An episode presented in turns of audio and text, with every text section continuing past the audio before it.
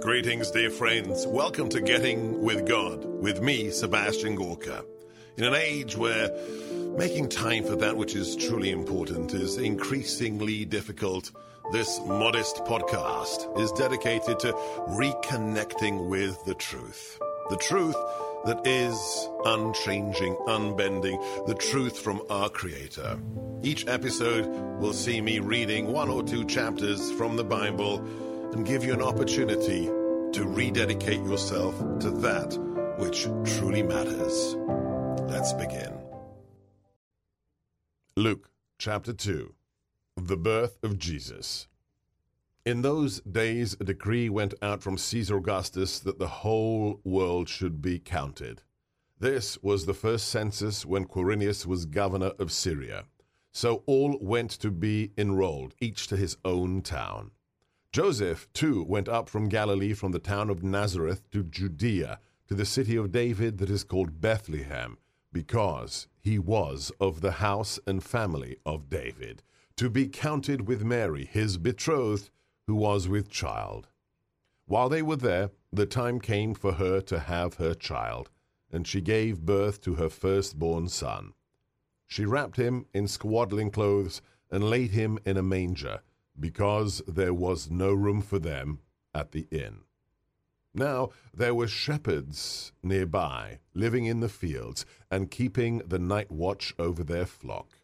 The angel of the Lord appeared to the shepherds, and the glory of the Lord shone around them, and they were struck with great fear. The angel said to them, Do not be afraid, for behold, I proclaim to you good news of great joy that will be for all the people. For today, in the city of David, a Savior has been born for you, who is Messiah and Lord. And this will be the sign for you. You will find an infant wrapped in swaddling clothes and lying in a manger. And suddenly there was a great multitude of the heavenly host with the angel, praising God and saying, Glory to God in the highest, and on earth peace to those on whom his favor rests. When the angels went away from them to heaven, the shepherds said to one another, Let us go then to Bethlehem to see this thing that has taken place, which the Lord has made known to us. So they went in haste and found Mary and Joseph and the infant lying in the manger. When they saw this, they made known the message that had been told them about this child. All who heard it were amazed by what had been told them by the shepherds. And Mary kept all these things, reflecting on them in her heart. Then the shepherds returned, glorifying and praising God for all they had heard and seen, just as it had been told to them. When eight days had passed for his circumcision, he was named Jesus, the name given him by the angel before he was conceived in the womb.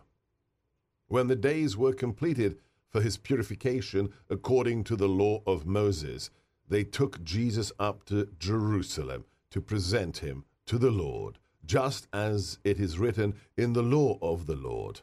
Every male that opens the womb shall be consecrated to the Lord, and to offer the sacrifice of a pair of turtle doves or two young pigeons, in accordance with the diktat in the law of the Lord. Now, there was a man in Jerusalem whose name was Simeon. This was a righteous and devout man, awaiting the consolation of Israel, and the Holy Spirit was upon him. It had been revealed to him by the Holy Spirit that he should not see death before he had seen the Messiah of the Lord. He came in the Spirit into the temple, and when the parents brought in the child Jesus to perform the custom of the law in regard to him, he took the babe in his arms and blessed God, saying, Now, Master, you may let your servant go in peace, according to your word. For my eyes have seen your salvation, which you prepared in sight of all the peoples, a light for revelation to the Gentiles, and glory for your people Israel. Jesus' father and mother were amazed at what was said about him. And Simeon blessed them and said to Mary, Behold, this child is destined for the fall and rise of many in Israel, and to be a sign that cannot be contradicted. And you yourself a sword will pierce, so that the thoughts of many hearts may be revealed. There was also a prophetess, Anna, the daughter of Phanuel of the tribe of Asher. She was advanced in years, having lived seven years with her husband after her marriage, and then as a widow until she was eighty four. She never left the temple, but worshipped day and night with fasting and prayer. Coming forward at that very time, Anna gave thanks to God and spoke about the child to all who were awaiting the redemption of Israel. When they had fulfilled all the prescriptions of the law of the Lord, they returned to Galilee, to their own town of Nazareth. The child grew and became strong, filled with wisdom, and the favor of God was upon him. Each year, Jesus' parents went to Jerusalem for the feast of Passover, and when he was twelve years old, they went up according to the festival custom. After they had completed its days, as they were returning, the boy Jesus remained behind in Jerusalem, but his parents did not know it.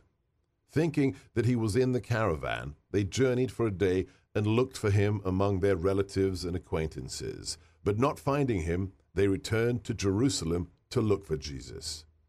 After three days, they found him in the temple, sitting in the midst of the teachers, listening to them and asking them questions. And all who heard Jesus were astounded at his understanding and his answers. When his parents saw him, they were astonished, and Mary said to him, Son, why have you done this to us? Your father and I have been looking for you with great anxiety. Jesus replied, Why were you looking for me? Did you not know that I must be in my Father's house? But they did not understand what he said to them. Jesus went down with them and came to Nazareth and was obedient to them. And his mother kept all these things in her heart. And Jesus advanced in wisdom and age and favor before God and man. Thank you so much for listening. I hope that that had the desired effect and helped you reconnect with that which truly matters. If it did, if you enjoyed getting with God, please share and tell your friends. God bless.